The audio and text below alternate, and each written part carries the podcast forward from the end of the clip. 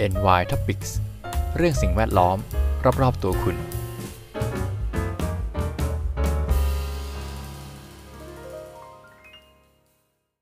สวัสดีครับ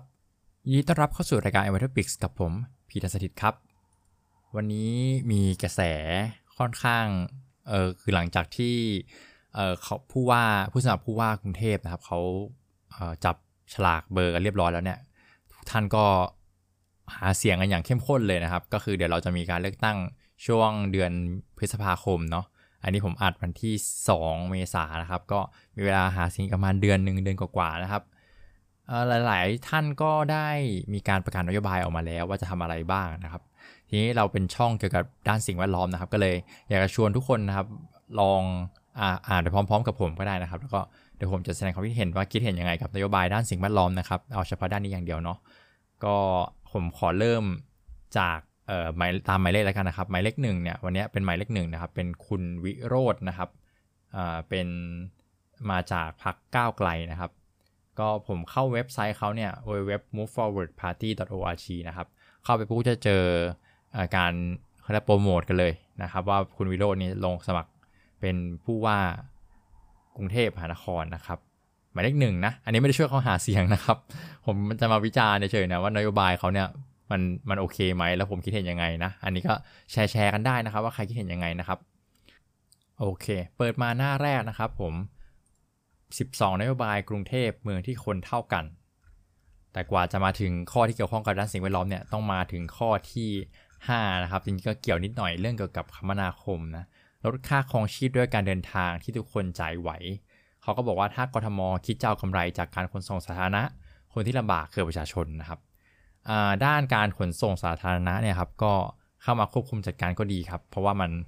มันทำให้รถไม่ติดด้วยนะครับข้อที่หนึ่งแล้วก็มันการที่เราเดินทางรวมๆกันไปเนี่ยมันมันเซฟพลังงานนะครับก็จะไปกระทบกับเรื่องการปล่อยกลิ่นเฮาแก๊สแล้วก็เรื่องฝุ่น พี เอ็ม สองจุดห้า จากรถยนต์ส่วนตัวด้วยถ้าเกิดว่ากรุงเทพเราทำให้ระบบขนส่งสาธารณะดีนะครับแล้วคนมาใช้เยอะเนี่ยก็จะลดการใช้รถยนต์ส่วนตัวลดการใช้พลังงานลดการเกิดฝุ่นได้อันนี้ก็ดีนะครับตั้งเป้าสนับสนุนให้การบริการขนส่งสาธารณะเพื่อลดค่าครองชีพของคนทุกคนในกรุงเทพอ่าอันนี้ก็โอเคนะครับรถเมล์เขาก็จะมีนโยบายต่างๆอันนี้ก็ไม่ค่อยเกี่ยวกับสิ่งแวดล้อมเท่าไหร่แล้วอันนี้เป็นเรื่องเกี่ยวกับการคมนาคมนะครับข้ามต่อไปเป็นข้อที่หกนะครับนโยบายที่หกก็คือขึ้นค่าเก็บขยะห้างใหญ่เอาเงินไปปรับปรุงการเก็บขยะครัวเรือนอ่าอันนี้น่าสนใจนะครับเขาบอกว่ามันไม่สมเหตุสมผลที่กรุงเทพจะเอาภาษีของประชาชนไปอุ้มค่าจัดการขยะให้กับเหล่านายทุนอืมหลายคนอาจจะยังไม่รู้ว่าทุกวันนี้กทม.ขาดทุนค่าจัดการขยะมหาศาลแน่นอนว่ารัฐบาลสามารถขาดทุนเพื่อให้บริการสาธารณสุขแก่ประชาชนได้แต่รัฐไม่ควรขาดทุนเพื่อให้บริการนายทุนนายทุนจำเป็นต้องจ่ายค่าบริการตามจริงโดยไม่เบียดเบียนภาษีของประชาชนห้างสรรพสินค้าขนาดใหญ่ผลิตขยะออกมาเป็นจำนวนมากแต่กลับจ่ายค่ากำจัดขยะเพียงเดือนละไม่กี่หมื่นบาทอืมเทียบไม่ได้เลยกับขยะที่ผลิตออกมาหลายร้อยตันซึ่งตามความจริงแล้วควรจะต้องจ่ายไม่ต่ำกว่า สามแสน ถึง ห้าแสน บาทต่อเดือนมากไปกว่านั้นอีกปัญหาหนึ่งคือเรื่องการทุจริตโรงงานกำจัดขยะที่เอื้อพวกพ้องและนายทุนจนตกกรรมจนกรรมตกอยู่กับชาวบ้านโรงกำจัดขยะของกทม.ที่ส่งกลิ่นล้วนมาจากการก่อสร้างที่ไม่เป็นตามไม่เป็นไปตามแบบจนไม่สามารถกำจัดขยะได้ตามกระบวนการที่ถูกต้องโดยระบบกำจัดกลิ่นในกระบวนการหมักขยะมีปัญหาตั้งแต่วันแรกที่ได้รับมอบแต่กรุงเทพกลับปล่อยผ่านไม่ยอมเอาผิดผู้รับเหมาบางบริษัทที่ได้รับงานก่อสร้างโรงงานกำจัดขยะมีนายทหารระดับสูงที่เป็นเครือข่ายของคสช.หรือมีความสัมพันธ์อันดีกับเครือข่ายคสช.นั่งเป็นกรรมการหรือผู้ถือหุ้นอันนี้แบบค่อนข้างชัดเจนนะอืมนะชัดเจนครับเขาก็เลยบอกว่างั้นเรามาเก็บค่าจัดการขยะจากนายทุนตามจริงนายทุนต้องจ่ายค่ากำจัดขยะเพิ่มขึ้นไม่ต่ำกว่าสิบเท่าของที่จ่ายอยู่ในปัจจุบันเพื่อให้เราไม่ต้องนำภาษีของประชาชนไปอุ้มนายทุนปรับปรุงจุดทิ้งขยะทั่วกทม.ให้การเดินรถเก็บขยะมีประสิทธิภาพเก็บครบไม่ตกหล่นแล้วก็ตรงเวลาจ้างคนในชุมชนรวมขยะในชุมชนมารวมไว้ที่จุดทิ้งขยะริมถนน สำหรับชุมชนหรือซอยลึกที่รถขยะเข้าไม่ถึงแก้ไขกลิ่นเหม็นจากโรงงานขยะทั้งของกทม.และของเอกชนให้ปฏิบัติตามแผนงานข้อสัญญาและกฎหมายอย่างตรงไปตรงมาหยุดเอื้อประโยชน์ให้กับนายทุนและสุดท้ายก็เป็นเรื่องแอปพลิเคชันเรียกรถซาเล้งรับซื้อของเก่าให้มารับซื้อขยะรีไซเคิลที่หน้าบ้านในเวลาที่ประชาชนสะดวกโอเคเขาเขียนมาเท่านี้นะครับผมขอเจาะทีละข้อแล้วกันเริ่มจากการเก็บค่าจัดการขยะจากนายทุนตามจริงอันนี้ผมเห็นด้วยนะครับแล้วก็ผมเห็นด้วยกับการเก็บค่าขยะตามจริงจริงๆแล้วเราอยู่บ้านนะครับเราควรจะต้องจ่ายค่ากำจัดขยะด้วยนะครับคือเท่าที่ผมทราบนะครับเราเหมือนไม่ได้ถ้าเกิดแบบไม่ได้อยู่ในหมู่บ้านอย่างเงี้ยก็ไม่น่าจะมีค่าจัดเก็บขยะนะแต่ผมเข้าใจว่าหมู่บ้านใหญ่ๆเนี่ยน่าจะมีค่าส่วนกลางที่นำไปจ่ายให้กับรัฐบาลเพื่อที่จะเข้ามาเก็บขยะอยู่แล้วซึ่งผมไม่ทราบจริงๆว่าสัดส่วนการจ่ายเนี่ยมันเหมาะเหมาะสมหรือว่ามันมันสมเหตุสมผลหรือเปล่าอันเนี้ยก็ต้องลองวิเคราะห์ดูนะครับว่าต้องเก็บเท่าไหร่แต่ว่าอันเนี้ยสำคัญนะครับเพราะว่าขยะเนี่ยเกิดขึ้นทั่วเมืองแล้วก็เกิดขึ้นวันละเยอะมากๆแต่ว่าทุกวันนี้ผมเชื่อว่าทุนหรือว่าเงินที่นำมาใส่ตรงเรื่องเกี่ยวกับการจัดการขยะเนี่ยมันน้อยนะครับต้องเพิ่มเงินมากกว่านี้นะอืมถ้าเกิดว่ามีเงินเนี่ยคิดว่าน่าจะจัดการขยะได้ดีขึ้นนะครับปรับปรุงจุดทิ้งขยะทั่วกรุงเทพอันเนี้ยก็เป็นอีกหนึ่งเพนพอยต์คืออาจจะเห็นว่าแบบบางทีก็มีจุดทิ้งขยะตรงตรงแบบเสาไฟฟ้าหรือว่ารวมๆกันหน้าปากซอยอะไรเงี้ยซึ่งมันไม่ไม่เหมาะในในหลักของสุขอนามัยด้วยนะก็จะเห็นหนูแมวสุนัขจรจัดอะไรเงี้ยมามาค้นกินหาของกินอย่างเงี้ยมันก็เป็นภาพที่ไม่ไม่ค่อยเหมาะสมแล้วก็เป็นจุดอะไรล่ะจุดเสี่ยงเกิดโรคด้วยนะครับก็ควรจะจัดการให้เป็นหลักเป็นแหล่งแล้วก็มาเก็บให้ตรงเวลานะครับจะได้ไม่คืออะไรไม่มีแบบขยะสะสมแล้วก็เกิดการเน่าเหม็นหรือว่าเกิดการสะสมโรคอะไรเงี้ยนะครับจ้างคนในชุมชนเขาบอกว่าก็ให้มารวมรวมขยะกันในชุมชนเลยนะครับอืมที่ซอยเล็กๆที่คนเข้าไม่ถึงอันนี้ก็เออจะช่วยพี่ๆที่เป็นแบบคนเก็บขยะได้เยอะมากเลยนะครับเขาจะได้ไม่ต้องไม่ต้องแบบว่าเดินไกลเดินทางลำบากนะครับเห็นเข้าไปซอกแซกบางทีลึกมากก็ไม่มีคนเก็บอย่างเงี้ยครับแต่ก็อาจจะไปทับลายกับคนที่เก็บขยะแต่เดิมในในชุมชนนะนะผมว่าเชื่อว่ามีอยู่แล้วล่ะที่เป็น third party นะครับก็อาจจะจ้างพวกคนเหล่านั้นมามาแทนหรือเปล่าอันนี้ก็ดีนะครับให้ให้ผลตอบแทนเขาหน่อยนะครับจริงๆเขาก็คงได้ผลตอบแทนพอประมาณแหละไม่งั้นเขาก็คงไปทำอย่างอื่นนะนะแต่ก็ต้องประสานกันให้เป็นเครือข่ายนะครับ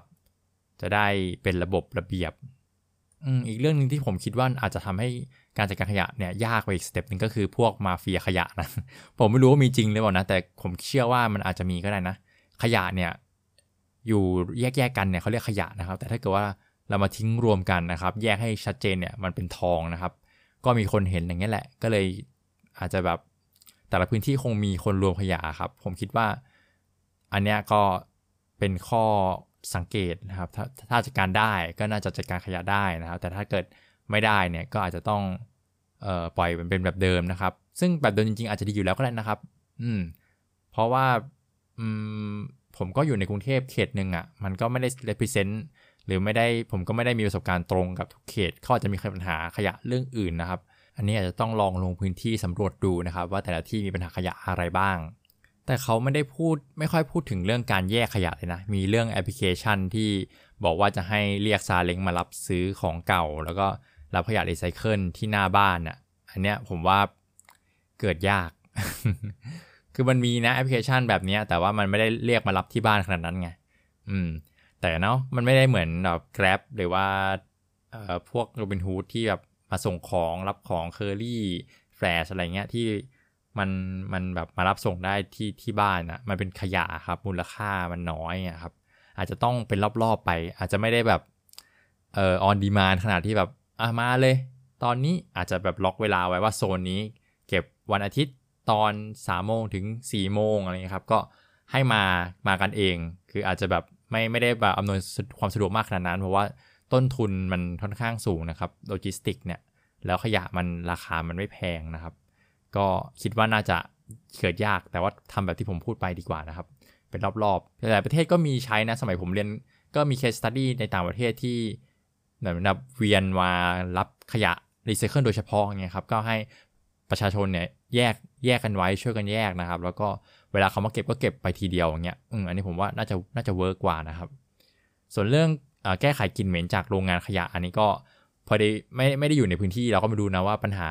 กลิ่นเหม็นจากโรงงานขยะเนี่ยมันรุนแรงร้ายแรงแค่ไหนอันนี้เขาก็มุ่งเน้นไปที่เรื่องของการตรวจรับงานตรวจรับตามสัญญาอย่างเงี้ยไม่เอื้อประโยชน์นายทุนก็ตามนั้นนะครับคือเราก็ไม่รู้ไม่มีข้อมูลเบื้องลึกเบื้องหลังอะแต่ผมเชื่อว่าถ้าทำตามระบบเนี่ยแล้วมีการตรวจสอบได้ครับแน่นอนว่ามันช่วยแก้ปัญหาได้นะครับอันนี้ก็จะเป็นเรื่องอีกเรื่องนึงเป็นเรื่องความโปร่งใสเรื่องการตรวจสอบอ่ะก็เป็นเรื่องที่สำคัญเรื่องหนึ่งเหมือนกันอ่ะต่อไปที่เกี่ยวข้องก็จะเป็นข้อเก้าเลยนะครับลอกท่อทั่วเมืองลอกคลองทั่วกรุงจบปัญหาน้ำรอระบายปัญหาน้ำท่วมแก้ได้ไม่ต้องใช้แมกะโปรเจกต์เพียงแค่ดูแลระบบระบายน้ำทั่วกรุงเทพให้ใช้งานได้จริงอืม ถ้าฟ้าไม่ถล่มน้ำต้องไม่ท่วมตลอดเวลาที่ผ่านมากทม.จัดสรรงบประมาณในสัดส่วนที่ไม่เอื้อต่อการจัดการปัญหาน้ำท่วมเท่าไรนักโดยงบขุดคูคลองบำรุงรักษาสถานีสูบน้ำที่สามารถช่วยบรรเทาน้ำท่วมได้ในวันนี้กลับได้รับงบน้อยจนไม่เพียงพอสำหรับการดำเนินงานส่วนอุโมงค์ยักษ์ที่ไม่ได้ไม่สามารถใช้การได้ในอนาคตอันใกล้กลับได้รับงบจำนวนมากอย่างไม่ได้สัดส่วนในการในส่วนการขุดลอกคูคลองที่หากทำได้ดีก็จะสามารถช่วยระบายน้ำได้มากกับก็พบว่ามีปัญหาการทุจริตเนื่องจากกทม.ประเคนงานให้กับเอกชนเพียงไม่กี่รายเมื่อมีผู้รับเหมาน้อยรายก็ไม่สามารถขุดลอกคูคลองได้ทันมากไปกว่านั้นเอกชนที่มาประมูลงานจำนวนมากก็ไม่มีศักยภาพเพียงพอที่จะดำเนินงานให้แล้วเสร็จได้ด้วยตัวเองแต่เข้ามาประมูลเพื่อหวังฟันเพื่อฟังหัวคิวแล้วไปจ่ายช่วงให้บริษัทอื่นมาทำต่ออีกทีโอ้โหดาร์กมากกทม.จึงจำเป็นต้องเริ่มการประมูลหาผู้รับเหมาอย่างตรงไปตรงมาเกรงใจประชาชนผู้เสียภาษีหยุดประเคนงานให้กับผู้รับเหมาเพียงไม่กี่รายกทม.ต้องออกกฎระเบียบห้ามจ้างช่วงหากเอกชนรายใดไม่มีศักยภาพที่จะทำงานให้เสร็จสำเร็จรุ่ร่วงก็ห้ามประมูลงานเพื่อไปจ่ายช่วงฟันค่าหัวคิวอืมโอ้ครับการเมืองมากๆก็บอกว่าเขาจะขยายท่อระบายน้ำแล้วขุดลอกคูคลองอันนี้ผมเห็นด้วยนะเปลี่ยนงบอุโมงค์ยักษ์ สองพัน ล้านเป็นการปรับปรุงระบบระบายน้ำเพื่อให้น้ำรอระบายได้ระบายเร็วขึ้นอืมก็อันนี้ก็ดีครับขุดลอกมันช่วยได้เยอะนะครับช่วยได้เยอะเลยแต่ไม่ต้องไม่ต้องไม่รู้ว่าจะขุดไปถึงเมื่อไหร่นะครับเพราะว่าจริงๆตะกอนมันก็มาจากแม่น้ำตั้งแต่ภาคเหนือภาคกลางมันก็ไหลลงมาออกทะเลครับตามเอ่อน้ำไหลจากที่สูงลงสู่ที่ต่ำครับก็ต้องขุดอาจต้องขุดต่อไปเรื่อยๆผมไม่แน่ใจว่าค่าใช้จ่ายในการขุดเนี่ยมันมันเยอะน้อยแค่ไหนนะครับแต่ก็เออบางประเทศเขาก็มันทำเป็นแบบคลองคอนกรีตอ่ะอืมมันก็จะแบบลดปัญหาเรื่องการต้องมาขุดลอกคูคลองบ่อยๆนะครับเพราะว่ามันเป็นโครงสร้างที่แข็งแรงเงี้ยแต่ก่อนมันก็แบบสะสมน้อยลงหรือเปล่าอันนี้ผมไม่รู้แน่ผมไม่ค่อยแน่ใจนะครับแต่ก็ลองดูผมไม่รู้ถ้าเกิดงบมันมันไม่ได้ใช้เยอะมากก็ขุดลอกบ่อยๆก็ได้ครับสร้างงานให้ให้กับเอกชนหลายๆรายอย่างเงี้ยคือผมว่าการเช่าช่วงจ้างช่วงเงี้ยก็มีประเด็นเหมือนกันแต่ก็อาจจะไม่ใช่มุมมองด้านสิ่งแวดล้อมนะครับแยกระบบท่อน้ำฝนท่อน้ำเสียเพื่อให้สามารถระบายน้ำเสียได้อย่างมีประสิทธิภาพอันนี้ผมไม่เห็นด้วย ร้อยเปอร์เซ็นต์ คือถามว่าตามเอ่อตรรกะ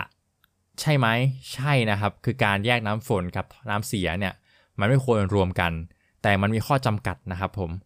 คือระบบบำบัดเนี่ยส่วนกลางเนี่ยมันจะมีสเปคของน้ำเสียอยู่นะฮะคือไม่ใช่ว่าน้ำเสียแบบไหนก็บำบัดได้หมดนะมันจะมีเลนจ์อยู่เรียกว่าเป็นเปอร์เซ็นต์ความเสียแล้วกันความเสียความเน่าเสียพูดง่ายๆเอ่อน้ำน้ำเสียเนี่ยถ้าแยกกับน้ำฝนเมื่อไหร่นะครับน้ำเสียมันจะเข้มข้นมากเลยนะครับแล้วน้ำฝนเนี่ยช่วงหน้าร้อนที่ไม่มีฝนนะครับท่อน้ำอ่าท่อน้ำฝนเนี่ยก็จะแห้งถูกไหมครับเพราะไม่มีน้ำฝนส่วนท่อน้ำเสียเนี่ยก็อาจจะเข้มข้นมากก็คือมันมันเข้มข้นอยู่แล้วนะครับมีแต่น้ำเสียพวกน้ำจากส้วมน้ำจากการทำอาหารเนี่ยครับก็ค่อนข้างสกปรกมากแล้วกว่าจะเข้าสู่ระบบการบำบัดเนี่ยมันน่าจะต้องใช้เวลาพอสมควรทำให้ระหว่างลำเลียงมาเนี่ยมีโอกาสที่มันจะส่งกลิ่นนะครับคือลองคิดสภาพนะ ถ้าเกิดระบบมาส่วนกลางเนี่ยมันมันห่างออกไปสักสิบกิโลแล้วกว่าน้ำเสียจากบ้านเราจะไหลไปถึงตรงนั้นน่ะมันต้องรื้อโครงสร้างท่อใหม่หมดเลยนะครับที่มีอยู่ปัจจุบันนะเพราะตอนนี้ปัจจุบันมันเป็นแบบท่อรวมท่อรวมคือน้ำเสียน้ำฝนรวมกันน่ะอืมก็ถ้าเกิดมันแยกกันแบบนั้นนะครับอันหนึ่งโครงสร้างต้องทำใหม่สองคือเราจะลำเลียงน้ำเสียที่มีความเข้มข้นสูงเนี่ยไปถึงระบบบำบัดได้ยังไงไม่ให้มันแบบเกิดปัญหาซะก่อนแล้วก็สุดท้ายก็คือการดีไซน์ระบบบำบัดเนี่ยจะทำได้ยากนะครับเพราะว่าจะต้องมีบ่อบ่อแบบเขาเรียก retention pond นะครับเป็นบ่อยื้อเวลาบ่อดักครับบ่อบ่อพักน้ำเสียเนี่ยต้องมีปริมาณค่อนข้างมากเลยนะครับเพื่อเพื่อรวมน้ำเสียให้ได้ปริมาณหนึ่งเจือจางมันให้มันปรับคุณสมบัติให้เหมาะกับระบบที่ออกแบบไว้อะผมว่าปัญหามันเยอะมากเลยนะครับเพราะว่าน้ำน้ำเสียเราไม่สามารถควบคุมได้เลยว่ามันจะมีความเน่าเสียเท่าไหร่อ่ะ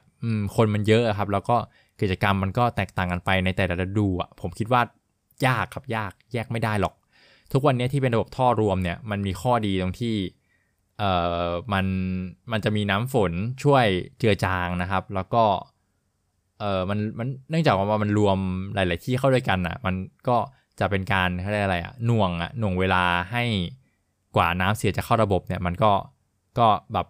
ค่อนข้างเจือจางอ่ะครับไม่รู้จะพูดยังไงอันนี้ผมเรียนเรียนมาสมัยสมัยตอนป.ตรีเนี่ยก็สงสัยเหมือนกันคือการแยกครับมันมีข้อดีเยอะไปหมดเลยนะครับแต่มันเป็นข้อดีถ้าเกิดเรามองเป็นเราเป็นโรงงานโรงงานหนึ่งอะแยกอะถูกต้องต้องต้องแยกครับจะได้ควบคุมเอ่อโหลดควบคุมระบบได้แต่เนื่องจากว่ากรุงเทพเป็นเมืองใหญ่นะครับผมคิดว่าถ้าจะแยกจริงๆอะอาจจะต้องตั้งระบบบำบัดย่อยๆแยกไประยะไม่ไกลมากครับถ้าเกิดทำแบบนี้ได้เนี่ยก็อาจจะมีประสิทธิภาพที่ดีก็ได้นะอืมมันก็จะมันก็จะจบปัญหาเรื่องของน้ำเน่าเสียในลำรางน้ำในลำรางที่เราเห็นก็จะมีแต่น้ำสะอาดครับเป็นน้ำฝนหมดเลยมันก็ไม่ได้สะอาดหรอกก็จะมีพวกเศษดินเศษอะไรแต่ว่ามันก็จะไม่เน่าเสียนะอืมไอภาพที่แบบว่าเออเดินบนฟุตบาทแล้วน้ำแบบ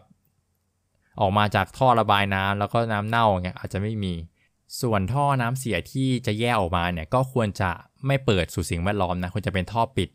แต่อาจจะไม่ไม่ต้องมีความดันก็ได้แต่จริงๆควรจะมีความดันนะเพื่อส่งให้น้ำเสียมันไปไงไม่งั้นถ้าไม่มีความดันเนี่ยมันอาจจะมีการตกค้างอยู่ตามข้อเลี้ยวข้อต่อต่างๆแล้วก็อันนั้นแย่เลยนะครับมันจะเน่าเสียและยิ่งไม่มีน้ำฝนไปแบบเจือจางให้มันแบบทุเลาลงนี่ยิ่งยากเลยยังไงผมว่าก็ควรเป็นระบบปิดแล้วก็มีความดันด้วยซึ่งท่อระบบปิดและมีความดันเนี่ยถ้าเกิดเอ่อส่งไประยะไกลๆเนี่ยก็เปลืองเปลืองค่าไฟนะต้องมีปั๊มสูบอีกปัญหาเยอะเหมือนกันนะก็มันก็มีข้อดีข้อเสียแต่ก็ต้องดูต่อไปแต่ผมคิดว่าน่าจะเกิดยากนะครับการแยกระบบท่อน้ำฝนท่อน้ำเสียเนี่ยต่อไปครับเขาก็บอกว่าจะตั้งศูนย์รวมการจัดการน้ำไว้ที่เดียว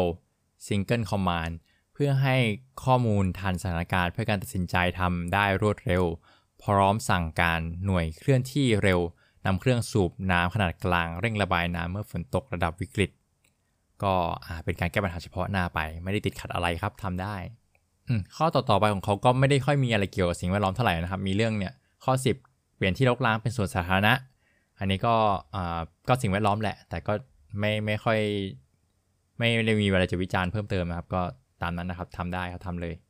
สวนมีเยอะๆดีอยู่แล้วครับมีต้นไม้ก็ช่วยทำให้เมืองมันน่าอยู่ขึ้นนะนะข้อสิบเอ็ดก็คือทางเท้าดีเท่ากันทั้งกรุงเทพอันนี้จริงๆไม่ได้เกี่ยวกับสิ่งแวดล้อมหรอกแต่ผมเห็นมีเอ่อแอคชั่นหนึ่งที่เขาอยากจะทำแล้วมันน่าสนใจนะครับก็คือเขาบอกว่าวางระบบบ่อดักไขมันเพิ่มนี่เพื่อรองรับของเสียจากร้านหาบเร่แผงลอยที่ได้รับอนุญาตนะครับได้รับอนุญาตให้ขายได้โดยเฉพาะทางเท้าที่มีขนาดกว้างกว่าศอกอ่า สามจุดสอง เมตรอันนี้น่าสนใจยังไงอย่างที่ผมบอกไปนะครับเอ่อสมัยก่อนเนี่ยเวลาฝนตกแล้วเดินเหยียบกับระเบิดเนี่ยถ้าตรงนั้นมันมีพวกแบบร้านขายข้าวหรืออาหารเนี่ยโอ้โหยับนะครับเหนียวแน่นอนก็คือแบบน้ำเสียนะครับอันนี้ขออธิบายก่อนน้ำเสียถ้ามาจากห้องน้ำเนี่ยจะมีพวกแบคทีเรียพวกเชื้อโรคต่างๆจากระบบขับถ่ายของมนุษย์นะอันนี้น้ำเสียรูปแบบหนึ่งน้ำเสียรูปแบบหนึ่งก็คือน้ำเสียจากอาหารนะครับอาหารเนี่ยมันแตกต่างจากน้ำเสียทั่วไปนะครับเพราะมันมีไขมันซึ่งไขมันเนี่ยมันไม่สามารถบำบัดได้ด้วยระบบบำบัดน้ำปกตินะครับอันนี้อาจจะตกใจบางคนนะแต่มันเป็นเรื่องจริงนะครับผม เพราะฉะนั้นสิ่งที่ทำได้คือการดักไขมันออกไปนะครับไขมันนะเราไม่เคยบำบัดได้เลยนะครับเราได้แค่ดักมันแล้วก็เอาไปเอาไปทิ้งนะครับผมซึ่งการวางระบบบ่อดักไขมันเนี่ยมันช่วยได้เยอะนะครับเพราะว่าไขมันตามตามมันเป็นตัวร้ายของการทำให้ท่ออุดตันแล้วก็จริงๆก็มีพวกเศษอาหารด้วยแหละแต่ไขมันเนี่ยเป็นตัวตัวหลักนะครับมันมันมันไม่มันไม่หายไปไหนครับมันจะเกาะแล้วก็พอกหนาขึ้นก็ทำให้ท่อตันได้นะอันนี้คือในในในบ้านเรือนนะครับก็เป็นเหตุผลที่ว่าทำไมเวลามีอาหารมันๆเนี่ยต้องอ่าหมายถึงว่าเทแยกคือไม่เทไปในซิงค์อ่ะเพราะมันท่อตันใช่ไหมเหมือนกันครับท่อน้ำอ่าตรงถนนเนี่ยก็เหมือนกันครับเพราะฉะนั้นการวางระบบบ่อดักไขมันเพิ่มเนี่ยเป็นอะไรที่ดีนะเออแต่ปัญหาคือที่ไหนบ้างล่ะที่มันมีการขายอาหารนะฟุตบาทตรงไหนเนี่ยจริงๆมันไม่ควรจะต้องมาขายฟุตบาทบนขายอาหารบนฟุตบาทป่ะ ผมว่ามันไม่ใช่ที่ที่เหมาะสมเลยล่ะแล้วไม่ต้องวางระบบบ่อดักเพิ่มหรอกคือจัดการให้เขามีที่มีทางที่ดีเถอะอย่ามาขายบนทางเท้าเลยถึงแม้จะได้รับอนุญาตก็เถอะไม่ควรให้อนุญาตนะครับไม่อย่าเลยครับอย่าเลย และข้อสุดท้ายก็เป็นเรื่องเอ่อข้อสิบสองของเขาในบ่ายสิบสองนะก็คือเจอสวยแจ้งผู้ว่ากรุงเทพโปร่งใสไร้คอร์รัปชันอันนี้แถมให้ดีครับดีผมเชื่อว่าถ้าทุกอย่างทำอย่างโปร่งใสตรวจสอบได้เนี่ยอะไรๆมันจะดีขึ้นเยอะเลยไม่ใช่แค่เรื่องสิ่งแวดล้อมทุกเรื่องนะครับก็ขายของให้เขานิดนึงแล้วกันนะครับคุณวิโรจน์ลักขณาอดิศรนะครับเกิดและเติบโตในกรุงเทพมหานครไอ้ผมว่าจะขายเยอะเกินไปเอาเป็นว่าเขาเอ่อก็เป็นทำงานวิศวกรอยู่พักหนึ่งแล้วก็มีไปเรียนต่อปอโทด้านบริหารธุรกิจนะครับเขาจบปอตรีที่วิศวะจุฬานะครับแล้วก็ต่อปอโทด้านบริหารธุรกิจและปริญญาเอกที่ไม่ได้บอกสถานที่นะแต่เป็น Doctor of Philosophy in Economics นะครับก็จะได้เกี่ยวกับพวกเศรษฐศาสตร์แล้วก็ขยับเป็นผู้บริหารในบริษัทมหาชนเมื่ออายุไม่ถึงสามสิบปีและทำงานต่อเนื่องยาวนานอีกเกือบยี่สิบปีก่อนจะนำความรู้และความเชี่ยวชาญในงานด้านบริหารและการศึกษาที่สั่งสมไว้เริ่มบทบาทในฐานะงานด้านการเมืองเป็นสสของอดีตพรรคอนาคตใหม่และพรรคก้าวไกลคือลาเขาลาออกนะครับจากสสพรรคก้าวไกลเพื่อจะมาสมัครผู้ว่ากรุงเทพต้องการเห็นกรุงเทพเป็นเมืองที่คนอยู่อาศัยยังมีความสุขเมืองที่เต็มไปด้วยความหวังเมืองที่มองเห็นความสำคัญของประชาชนเมืองที่คนเท่ากันและนี่คือเบอร์หนึ่งคุณวิโรจน์ลักขณาอดิศรครับ เอ็น วาย Topics เรื่องสิ่งแวดล้อมรอบๆตัวคุณ